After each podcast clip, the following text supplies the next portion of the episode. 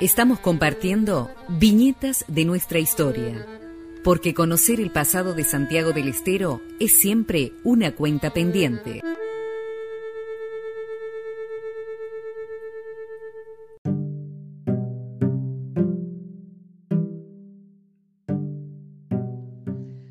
Rojas escribía en el año 1948 en la revista de las Juntas de Estudios Históricos de Santiago del Estero que el pasado santiagueño no había sido objeto hasta ese momento de estudios coordinados dentro de un plan sistemático y que ya era tiempo de que las nuevas generaciones tomaran a su cargo esta tarea con criterio imparcial y método científico. Pese al tiempo transcurrido, aún hoy no existe una historia escrita completa de esta provincia. Podemos decir que su pasado terminó abruptamente y en forma conjunta cuando comenzó su decadencia. Un largo telón se había bajado ocultando una época de realizaciones y de riqueza, donde la madre de ciudades llegó a ser la tercera ciudad del país. Y he notado con tristeza que las viejas y nuevas generaciones iniciamos el aprendizaje de una realidad circundante de una manera totalmente deformada y antojadiza, elaborada justamente por aquellos que desean que la verdadera historia de nuestro pueblo permanezca en la sombra.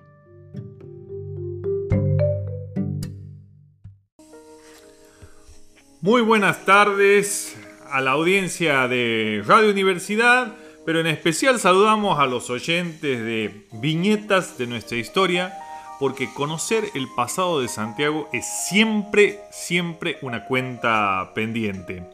Y como lo hacemos en cada miércoles que comenzamos este programa, eh, bueno, no hay otra manera de comenzar Viñetas que no sea saludar a mi coequiper que aparece en escena con aplausos, el señor René Javier Galván. Esteban, buenas tardes, buenas tardes a toda la audiencia de Radio Universidad y gracias por los aplausos que nos acompañan en este ciclo 2021, ¿no? Ciclo 2021, como bien lo dices, que, em, bueno, ya venimos haciendo varios programas con esta propuesta de leer un libro por semana vinculado con la historia de Santiago del Estero y del NOA. En, el programa de hoy comenzábamos escuchando la voz de la profesora Cintia Salazar, a quien agradecemos esta lectura del comienzo, que, bueno, leía un fragmento de la nota de autor del libro del cual hoy vamos a hablar, que es el libro El, el drama de una provincia, Santiago del Estero el drama de una provincia. Hay toda una declaración ahí de todo un diagnóstico, ¿no?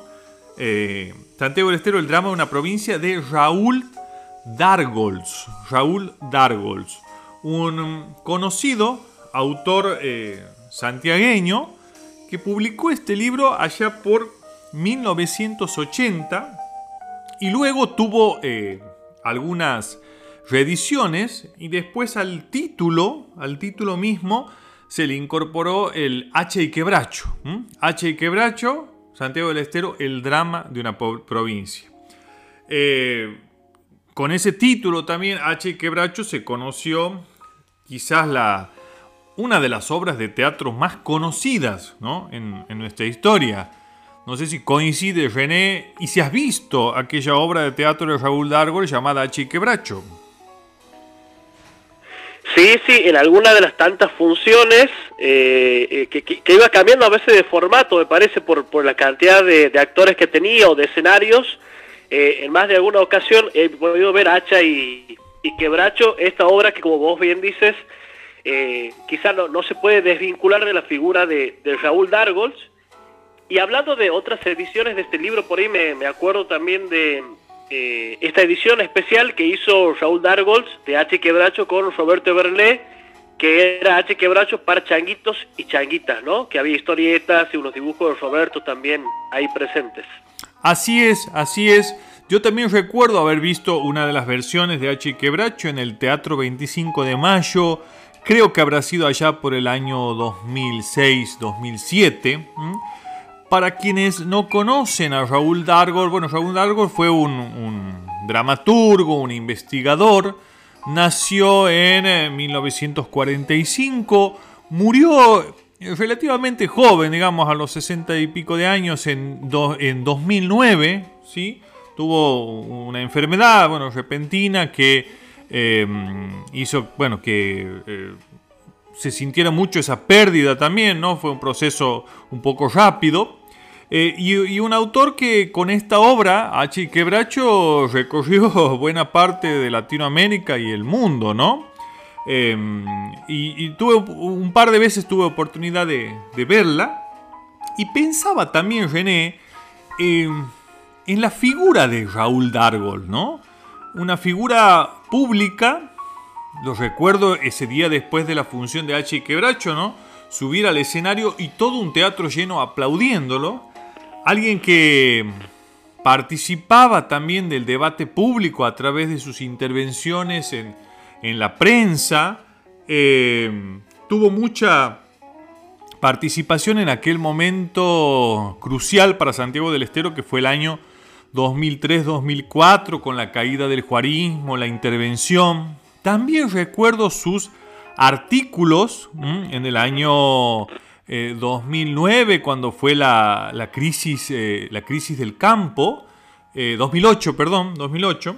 Eh, bueno, digamos una, una, no sé si, si hay hoy alguien, digamos, así, un, intelectual tan eh, conocido y con esas intervenciones periódicas en la prensa. Me parece que en ese sentido, no sé si ha habido un relevo, ¿no? En cuanto a ese tipo de figuras, ¿no? Como fue Raúl Dargol, de quien vamos a hablar hoy. Me parece que era una, figura que eh, además de, poner, digamos, la, palabra en sus escritos, la palabra en, los medios, en lo que tenía cierta participación, también ponía el cuerpo, ¿no? Y me parece que era e, ese intelectual, ese pensador que, caminaba a la calle, que conocía la calle que se involucraba de, manera física con las cuestiones eh, sociales, problemáticas que le tocó vivir en, en su momento. Tengo un episodio de él, no recuerdo muy bien el año, si habrá sido 2000 2005, quizá en el Paraninfo de la universidad, en un encuentro de jóvenes investigadores, como para darte una idea, digamos, de, lo enérgico que era, ¿no? También Raúl.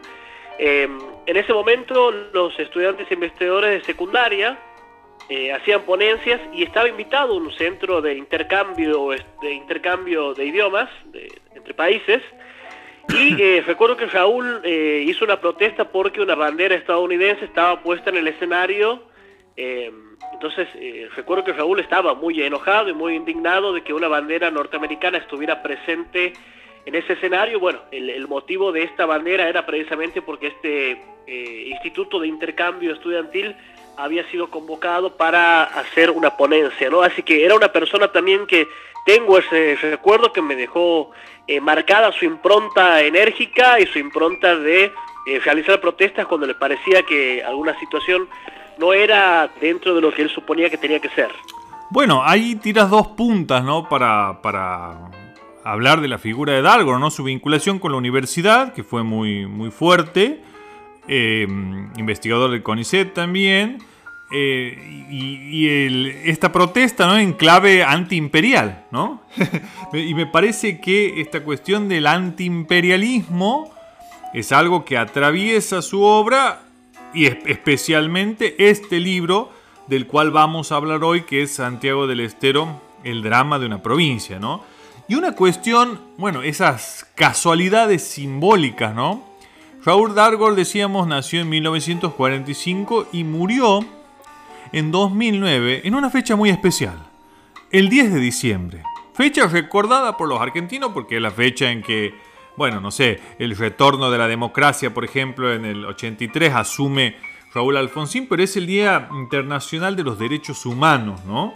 Y bueno, también Raúl Dargol estuvo involucrado en la Cátedra de Derechos Humanos de la UNCE y siempre fue visto como una figura, como un defensor de los, de los derechos humanos. Y justo, digo esas casualidades simbólicas, murió un 10 de diciembre de 2009. Bueno, de... Y, termino... Sí. sí. Una, una cuestión por ahí, Esteban, cierro. el año pasado, Gustavo Carreras hizo mención, algo que no sé si lo conocías o si lo conocíamos, pero que era la intención de de Raúl de postularse como candidato a decano y le proponía a Gustavo Carreras que sea candidato a vicedecano eh, allí en la UNCE, ¿no? Una, también una, un dato que no sé si era muy conocido, que lo, lo sacó o lo reflotó este, Gustavo Carreras precisamente el 10 de diciembre del pasado año, cuando se recordó una nueva fecha del fallecimiento de Raúl Dargolds. Ahí me haces acordar, en realidad nosotros hicimos eh, un programa, ¿no es cierto?, dedicado a el, año en que hablamos de historiadores, dedicamos un programa a, Raúl Dargol, pero en este ciclo 2021 nos enfocamos en un libro. Eh, bueno, vamos a... Eh, ya hemos hecho un repaso por la figura de Raúl Dargol. Vamos ahora al libro del cual vamos a hablar. Publicación de 1980. Editorial Castañeda, una editorial de Buenos Aires. 1980 estamos hablando todavía plena dictadura militar. Estamos hablando de un libro que tiene una nota de autor. El fragmento de la nota de autor es lo que se leyó al comienzo de, de viñetas. Una introducción, cinco capítulos y una conclusión. Hablamos de un libro de aproximadamente 180 páginas Después, como decíamos, tuvo sus reediciones. En esta nota de, autor que se leía al... Ah, tiene una dedicatoria. A mí me interesan siempre las dedicatorias. El libro está dedicado a su padre, Juan Dargold. Dice Raúl que me enseñó a querer a Santiago. Y también dedicado a, su familia y a sus comprovincianos. Eh, el fragmento este de la nota de autor un poco eh, eh, lo que él dice tomando una, una referencia de Ricardo Rojas, eh, esta idea de recoger el guante para escribir una historia sistemática de la provincia y bueno, un poco es también lo que se, lo que se propone. Y en me parece que la introducción es fundamental en este libro porque es una introducción de, varias páginas en donde hace un repaso a grandes rasgos, digamos, de la historia de Santiago del Estero desde eh, la época prehispánica hasta eh, el siglo XX. ¿sí? Y, creo que ahí, en esa introducción, hay, eh, está clara toda una cosmovisión de la historia santiagueña de Raúl Dargols. Claramente en esa introducción uno puede encontrar las claves, las claves del pensamiento, de, cómo pensaba Dargols la historia de Santiago del Estero. Y que comienza esa introducción con una interesante descripción también de la, de la geografía de Santiago, de las llanuras, de, sus ríos, de los, de los pueblos indígenas, em, y, esta idea también, ¿no? De la grandeza inicial de Santiago, que fue madre de ciudades, que fue cuna de instituciones culturales, que eh, tuvo, digamos, una época próspera. Creo que está presente eso en, la, en esta introducción en donde hace un repaso general por eh, la historia de Santiago desde la época prehispánica hasta el siglo XX. Sí, ese, ese, esa, ese pasado que, ya no es y también eh, esa mirada de fatalismo presente, ¿no? Esa mirada de fatalismo y ese momento en el que Santiago y el interior en general comienza a empobrecerse, ¿no? No habla de Santiago pobre, sino de ese Santiago próspero antes que sufre un proceso de empobrecimiento precisamente que lo lleva, bueno, a dar este diagnóstico que es eh, Santiago del Estero como una provincia que está viviendo un drama eterno, un drama continuo y que eh, no logra eh, restaurar, digamos, a su gloria pasada que bueno, está vinculada a la época colonial. Bueno, ahí fíjate, fíjate eh, uno de los párrafos finales de esa, de esa introducción, que yo creo como clave para entender la, eh, la, cosmovisión de Dargols acerca de la historia y particularmente de la historia de Santiago, dice en una parte, y Santiago del Estero, de cuna de pueblos, se convirtió irremediablemente en tierra sin hombres. Y esto que vos decías, como Santiago eh, se convierte en una provincia pobre, o sea, Santiago se empobrece. Y ahí vienen también cuáles son, según Raúl Dargo, los factores que contribuyen a ese empobrecimiento. Un poco creo que vos lo decías y lo puedo decir en otros términos. Eh, es, este libro es la historia de las imposibilidades de Santiago. Una historia de nuestras imposibilidades. Y ese, ese fatalismo ¿no? que aparece presente, eh, que, pareciera que todos los caminos llevan al empobrecimiento y al sufrimiento de la provincia. Bueno, estamos un poco pasados en este primer bloque, René. Eh, hemos hecho así una presentación general del autor y del libro. Estamos hablando en este programa de viñetas del libro de Raúl Dargols, Santiago del Estero, El drama de una provincia. Cerramos este primer bloque y nos metemos ya de lleno en los cinco capítulos que conforman este trabajo. Ya volvemos.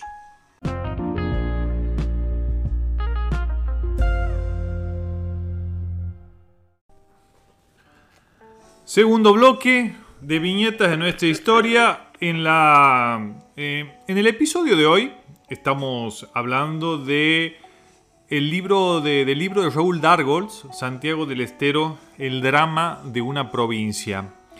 En el bloque, en el primer bloque, bueno, mencionábamos, hacíamos referencia a quién era Raúl Dargols y a las características generales de este libro, un libro con cinco capítulos, una nota de autor, una introducción y unas conclusiones.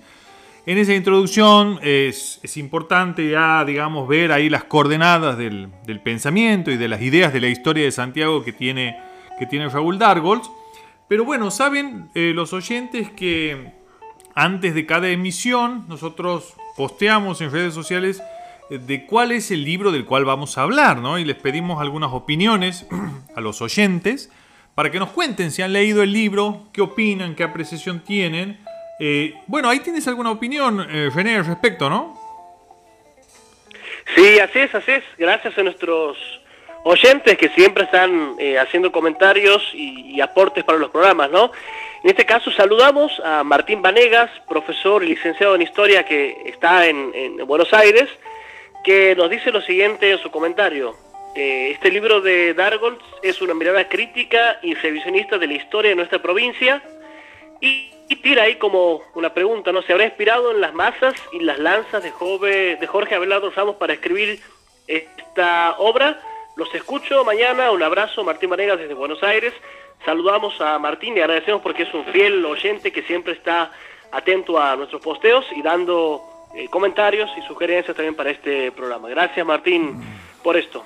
Y bueno, ahí Martín nos tira una, una punta de lectura interesante. Eh, cita a Jorge Abelardo Ramos. De hecho, en la introducción del libro hay fragmentos citados de la obra de, Jorge Abelardo Ramos haciendo referencia también y tomando las ideas acerca de esta disgregación de la nación latinoamericana eh, a causa de la injerencia, de la intromisión del capital inglés. Y ahí hace un rato en el primer bloque también, cuando vos contabas una anécdota, decíamos esto, ¿no? Que al pensamiento de Dargo lo tenemos que leer en clave antiimperialista. Y cuando hablamos de imperialismo, Principalmente en la obra de Dargol aparece eh, la presencia del capital británico, del imperio británico, como aquel que, eh, bueno, a través de su capital, eh, metió sus narices en Latinoamérica y pensando solamente en sus intereses, produjo una serie de, daños en la economía latinoamericana y que Santiago del Estero sufrió esos, esos efectos. Y también ahí Martín tira otra punta de lectura que es, podemos leer la obra de Raúl Dargols como una obra de un revisionista. ¿Puede eh, eh, esta obra, Santiago del Estero, el drama de una provincia, ser pensada y calificada como una obra de revisionismo en Santiago del Estero? No sé, te tiro esa pregunta, René. Eh, es una buena, una buena pregunta, eh, pero creo que algo de esto hemos hablado, ¿no? Fuera de, aire con, vos, acerca de que lo, que hace podría es tomar eh, mucho de lo que se había escrito distintas fuentes secundarias para elaborar su idea, ¿no? Para imaginar estas cuestiones en parte estructurales, plazo y en buena parte, digamos, eh, coyunturales para explicar ¿no? la, cuestión de Santiago del Estero. Pero me parece que lo, lo, lo, que más hay, digamos, es este trabajo de tomar fuentes, de, de, hilvanar cuestiones que habían sido escritas y darle cierto orden precisamente para esta mirada que sí, podemos catalogarla, me parece, como, como revisionista, esto de, mirar las cosas del pasado desde una mirada eh, vinculada a lo social, pero también vinculada a la lucha social, ¿no? desde, la, desde la óptica de, Raúl, esta mirada antiimperialista, para explicar, el, en este caso, la situación de Santiago del Estero. Y bueno, hay, muchas, hay muchas coordenadas, o sea, muchas eh, formas de tratar de pensar esto de si se trata de una obra revisionista, ¿no?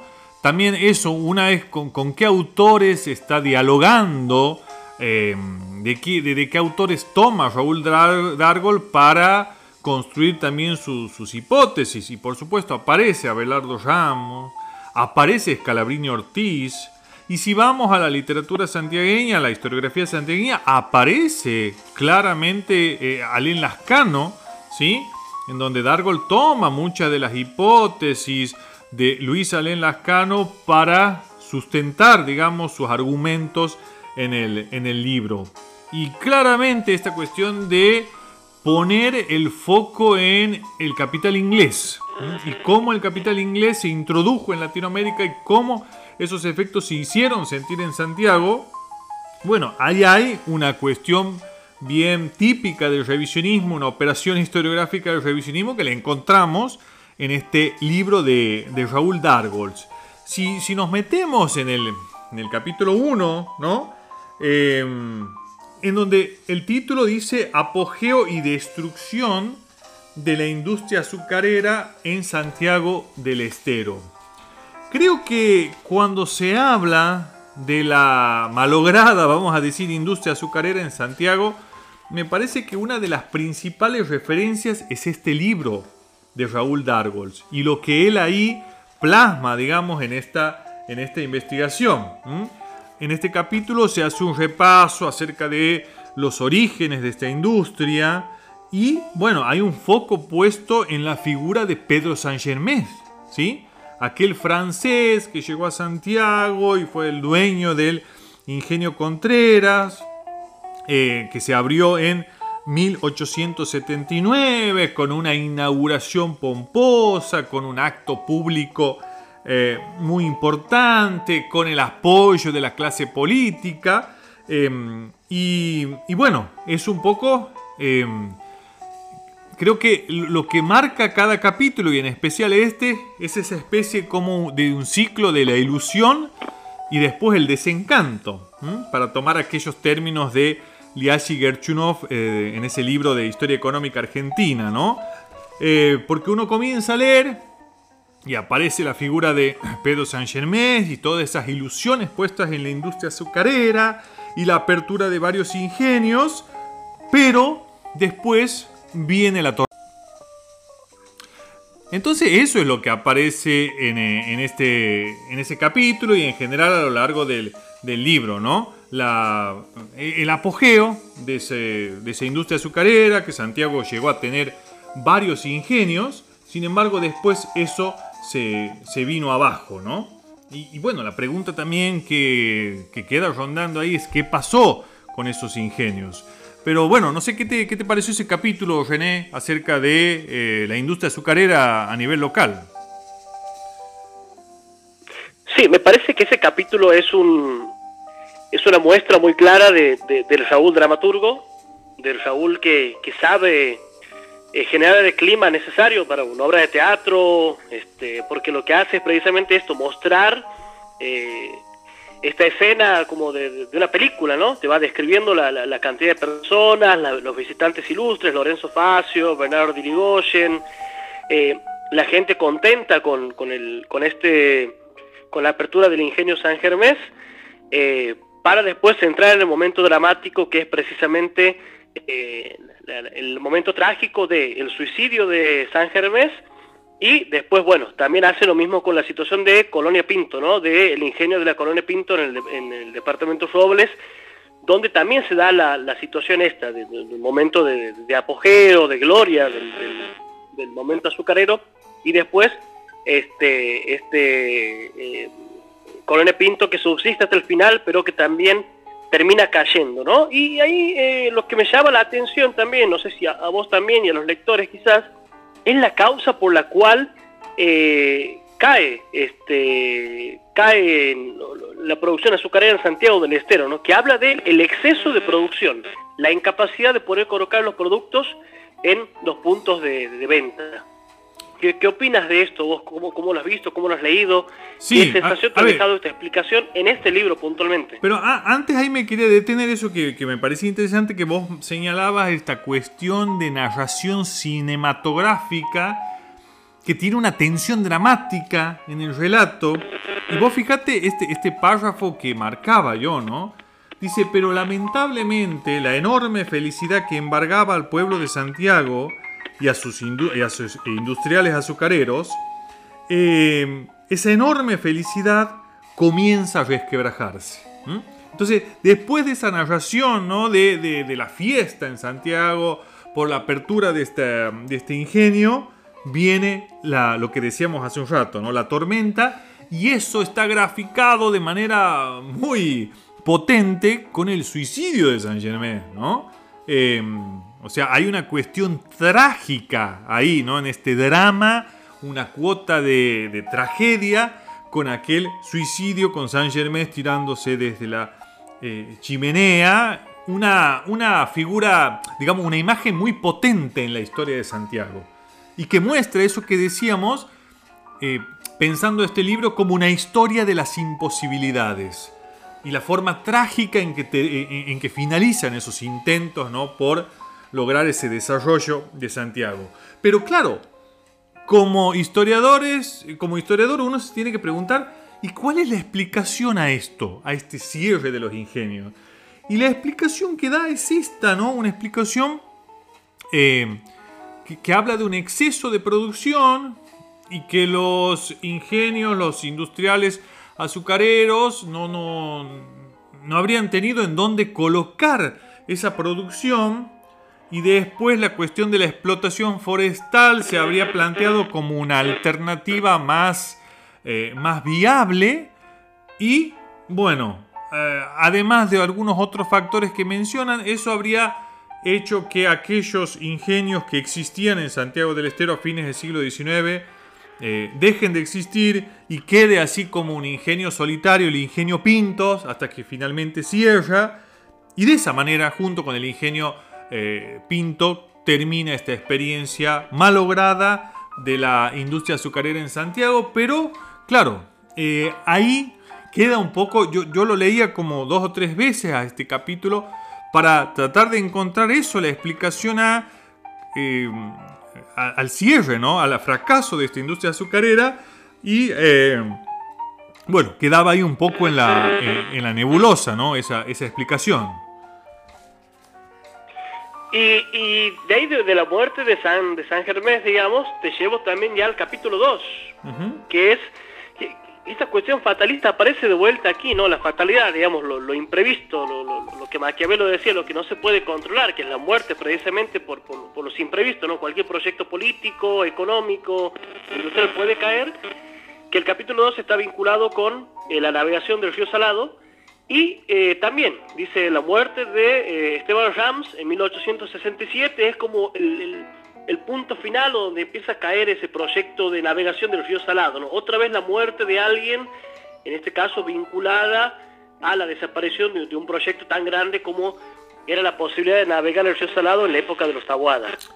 Fíjate ahí, otro fragmento de ese capítulo dice, solo habían pasado escasos siete años de la muerte de Esteban Rams y el proyecto de navegación del Salado moría inevitablemente, irremediablemente, perdón, moría irremediablemente. Como vos decías, la muerte, en este caso de, em, em, de Esteban Rams, marcando también el fin de ese proyecto de desarrollo hídrico, de desarrollo agrícola, así de Santiago, vinculado con la navegación del Salado. Eh, ahí tuvieron mucho que ver también los, los hermanos Taboada. Estamos ya aquí, eh, bueno, en la segunda mitad también del siglo XIX.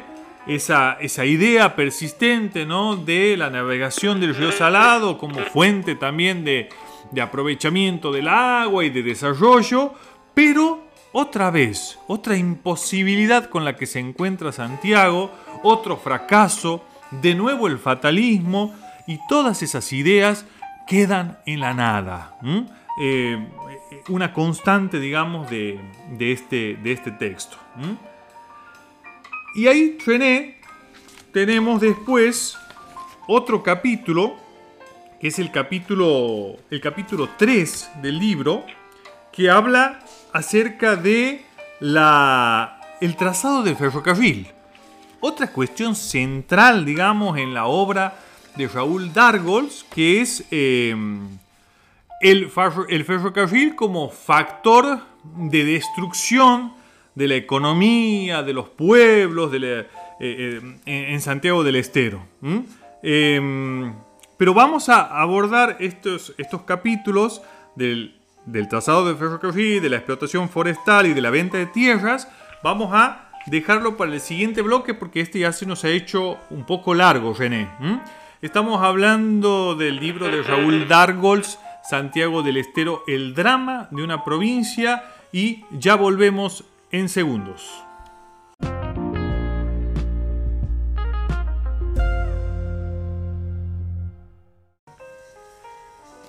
Estamos ya en el tercer bloque de viñetas de nuestra historia. En el episodio de hoy estamos hablando del libro de Raúl Dargol, Santiago del Estero, El drama de una provincia, editado en 1980, después con algunas reediciones y que también con el agregado del título H. y Quebracho, Santiago del Estero, El drama de una provincia. Y estamos hablando con, René de, eh, de este texto Hablábamos en el, en, el bloque anterior acerca de, de, las apreciaciones de Dargol sobre la industria azucarera santiagueña y su momento de auge y posterior decadencia, ejemplificado eso en la, en la figura de, Saint Germain, quien tuvo aquel final trágico que representa para Dargol de algún modo el, el, el fin de ese, de ese proyecto industrial. Y bueno, después ya el capítulo 3 habla del trazado del ferrocarril, el capítulo 4 de la explotación forestal y el capítulo 5 de la venta de tierras públicas. Esto, esto de algún modo, en el relato del texto, va explicando cuál es el drama de la provincia, o como decíamos hace un rato, esa fatalidad de la provincia, ¿no? Que eh, tenía tantos laureles durante su nacimiento, pero que después sucesivos factores externos eh, la condenaron a, ese, a, esta, a, estos fracasos, ¿no? Como, como este intento de navegación del salado, como esta eh, industria azucarera que se viene abajo, y bueno, y después el trazado del ferrocarril. Que ahí también, René, me, ha interesado esa, esa apreciación tuya que vos veías ahí una, la pluma del, dramaturgo que, te introduce en una escena, como cuando habla de, de, la inauguración del Ingenio Contreras, me parece que aquí hay toda una pintura de la escena de cuando llega el ferrocarril a Santiago, o sea, el 12 de octubre de 1884 bajo el gobierno de Sofanor de la Silva. No sé si también hayas visto como una especie de imagen cinematográfica de aquella llegada del ferrocarril a Santiago, a la ciudad de Santiago, ¿no? Sí, sí, sí, sí. claramente lo que hace es centrarnos en ese 12 de octubre de 1884, ¿no? Esta descripción de las personas, del cabildo, eh, aquí en Santiago del Estero. Hay, hay imágenes de eso, ¿no? Cabildo que lo llama él, que era la forma en la que se llamaba, digamos, al, al, CCB actual, ¿no? Que, en ese momento era la Casa de Gobierno en realidad, y después ya va a lo que es el, el, interior, ¿no? La recepción de las personas en Loreto, por ejemplo, que cuenta que en el caso de Loreto, en la Villa Loreto, eh, la gente miraba con, en realidad, en la estación Loreto, mejor dicho, en 1884, la gente incluso miraba como si fuera obra de Satanás, observar una, una, locomotora que pasara a esa velocidad. Pero sí, nuevamente en este lugar nos introduce de esa forma para después eh, mostrar esto, ¿no? Como, como en una película que aparece algo como portador de progreso, de felicidad, una situación muy buena, hasta que estalla el drama con el ferrocarril como un elemento despoblador y destructor de la economía interior del territorio santiagueño. Eh, bueno, no sé si los oyentes se habrán dado cuenta, siempre que en algún libro que analizamos aparece Loreto, eh, René inmediatamente se detiene en esos detalles porque, bueno, sus ojos ahí eh, se paran frente a, Loreto. bueno, bueno, efectivamente, como vos lo decías, René, hay una... eso, ¿no? La, la idea del ferrocarril que trae también la ilusión, la ilusión de progreso, pero rápidamente viene el desencanto porque va a desestructurar, digamos, el, eh, va a ser un factor de despoblamiento de, muchos pueblos de Santiago. Y por supuesto que ahí toma mucho también de, la obra de Orestes Dilulo. Si hablamos de los autores con los cuales dialoga em, Raúl Dargold, bueno, está Escalabrini Ortiz, está Belardo Ramos, está Allen Lascano y está en, este, en estos capítulos del ferrocarril y de la explotación forestal, por supuesto, la, figura em, de Orestes Dilulo, ¿no? Y bueno, y, ahí la cuestión aparece aquí cada vez más presente el, imperio británico, ¿no?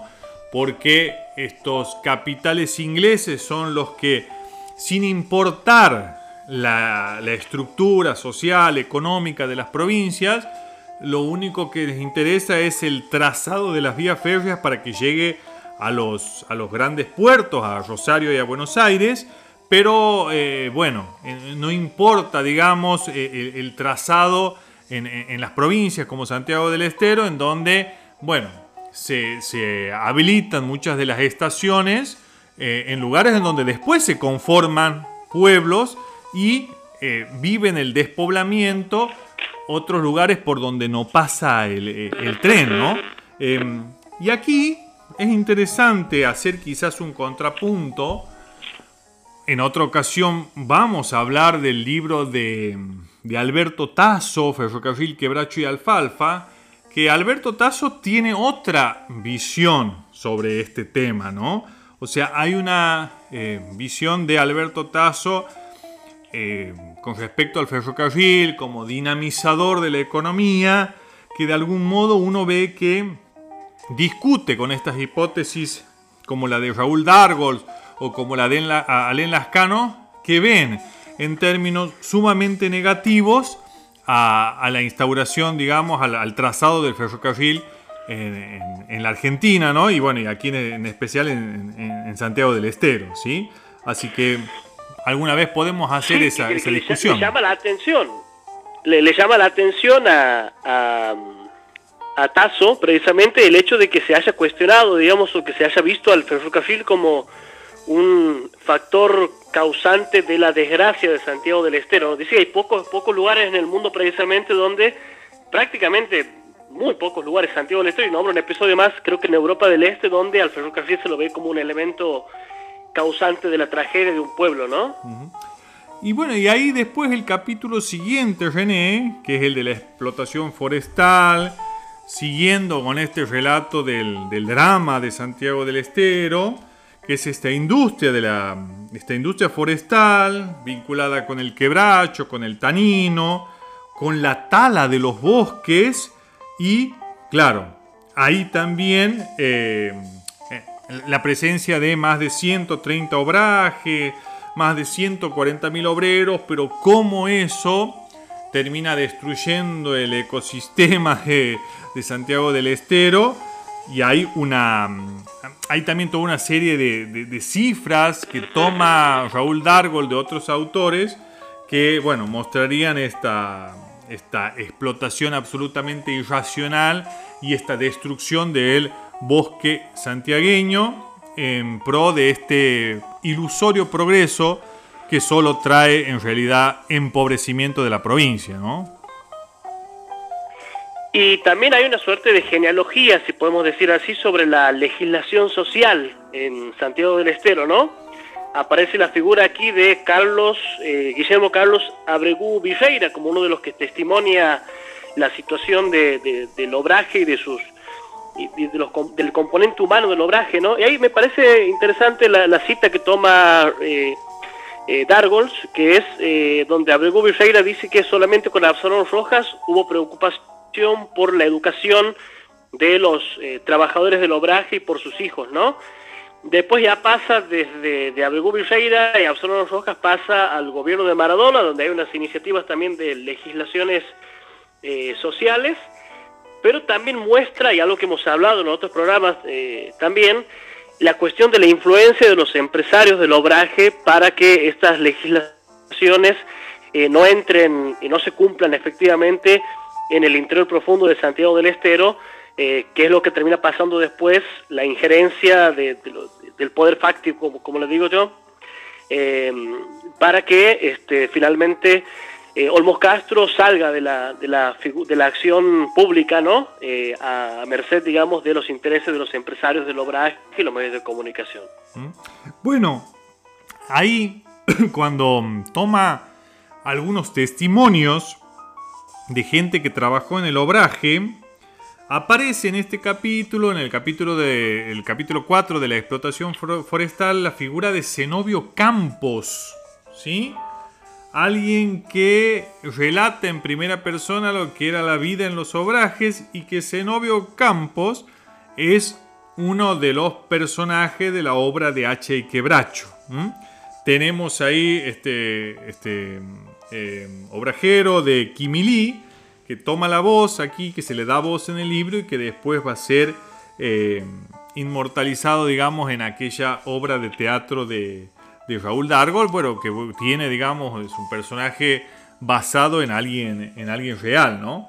Em, y bueno, y esta idea, ¿no? Esta idea de, que los durmientes elaborados en Santiago son lo que eh, sostuvieron la totalidad de la red ferroviaria en la, en la Argentina, ¿no? Entonces ahí se pasa de esta idea de aquella tierra de promisión a gran provincia eh, empobrecida, ¿no? Eso, eso está claro y una crítica, por supuesto, a empresas como la, forestal, que había monopolizado el, comercio del tanino. Y eh, bueno, aparecen también algunas industriales, se lo menciona por ejemplo a Benito Pinasco como un ejemplo de industrial que apoyaba un desarrollo más genuino, pero esos ejemplos están destinados a fracasar. Lo que se impone es la, destrucción, la desarticulación de la economía de la provincia, del país, y eso es responsabilidad en general del factor externo, del factor imperial, del capital inglés. Y tenemos ahí después... Así es, y Esteban. Sí, sí. Sí, eh, y si este capítulo 4 en la explotación forestal nos muestra no solo estas, figuras eh, de empresarios, sino también el, drama que vive el, el, trabajador del obraje, ¿no? El, trabaja en, la industria forestal con los vicios, con el juego, el beberaje, la orgía, el pago con vales y demás. Es decir, la situación de explotación que está perfectamente organizada para que este obrero finalmente termine cobrando nada, eh, me parece que es interesante que en este capítulo, el, capítulo 4, eh, hay un contraste ya con el capítulo 5, que es la entrega de la tierra pública, donde ya pone el foco, podemos decir, en los grandes hombres, en los llamados grandes hombres, ¿sí? los gobernantes puntualmente, el caso de Adolfo Ruiz, después, eh, y el caso de Carlos Juárez después, y de Hipólito Yrigoyen en un par de ocasiones, impidiendo, digamos, la dilapidación de la tierra pública de Santiago de esto. Así es, así es. Así que ahí tenemos en esto del capítulo de la tierra pública, ¿sí? de la venta de tierra pública, como la figura de Adolfo, Adolfo Ruiz, en donde eh, bueno, aparece una declaración de Adolfo Ruiz, una declaración muy significativa, ¿no? Que habla de, a ver si la puedo encontrar. Eh, Adolfo Ruiz fue un gobernador conservador de fines de la, del siglo XIX y que eh, Adolfo Ruiz en una declaración dice, es pues para mí acto de buena administración entregar sin reservas la tierra pública a mano de los particulares para su población y cultivo que también significa a la vez aumentar la renta pública. Ese es un poco el, disparador de, este capítulo, eh, en donde bueno, aparece reflejado algo muy común que fue en la segunda mitad del 19 y, la primera mitad del 20, que fue la, venta de tierra pública para sostener las, las finanzas provinciales. Entonces, e, ese es el drama que va relatando Raúl Dargol en este libro, ¿sí? el fracaso de la industria azucarera, el fracaso de la navegación del salado, el, el ferrocarril como factor de, destrucción, de desarticulación de, de la economía local, eh, luego la explotación forestal como esa industria que tiene tanta fuerza pero que trae tanta destrucción.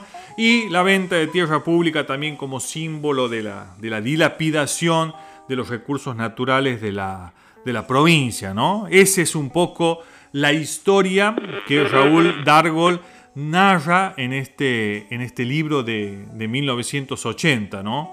Un poco lo que decíamos, la historia de, de las imposibilidades de, Santiago del Estero, ¿no? Sí, y me quedo ahí con una, una pregunta que me hago y lamento no tener otra versión de, del libro, versiones posteriores, porque este libro es del año 1980, tres años antes, perdón, eh, un par de años antes de, eh, de la guerra de Malvinas, y eh, ahí Saúl termina poniendo de ejemplo al Reino Unido como un ejemplo de lo que hay que hacer cuando se utiliza, digamos, los bosques o la, parte verde de un territorio para construir viviendas y para reforestar, y reforestar después, ¿no? No sé, desconozco si en otras versiones posteriores de, que han salido de este libro eh, aparecerá nuevamente el Reino Unido como ejemplo de lo que hay que hacer en cuanto a forestación, ¿no? Recuerdo, recordemos, este libro está escrito antes de la Guerra de Malvinas y pone al Reino Unido como un ejemplo de lo que se debe hacer en materia de eh, la cuestión forestal. Bueno, René, estamos pasadísimos de tiempo, así que de esta manera cerramos este tercer bloque y ya venimos con las estrellitas para Santiago del Estero, el drama de una provincia de Raúl Dargols.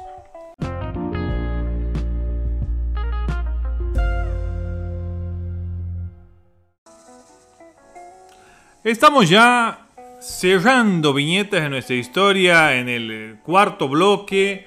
Hoy hemos, hemos hablado largo y tendido, o no sé si tan largo y tendido, de Santiago del Estero, el drama de una provincia, libro de, Raúl Dargols, publicado en 1980.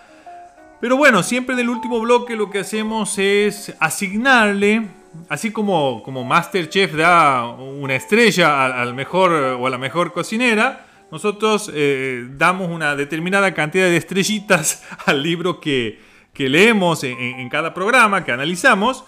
Y bueno, vamos a empezar con el puntaje de René a esta obra de 1980 de Raúl Dargols. René, eh, con el suspenso que corresponde, ¿cuántas estrellitas le das a Santiago del Estero el drama de una provincia? Escuchamos los redoblantes. Bueno, a ver, a ver. ¿Vamos? Vamos a darle. Vamos a darle nueve estrellitas. ¿Por qué no siete o por qué no diez?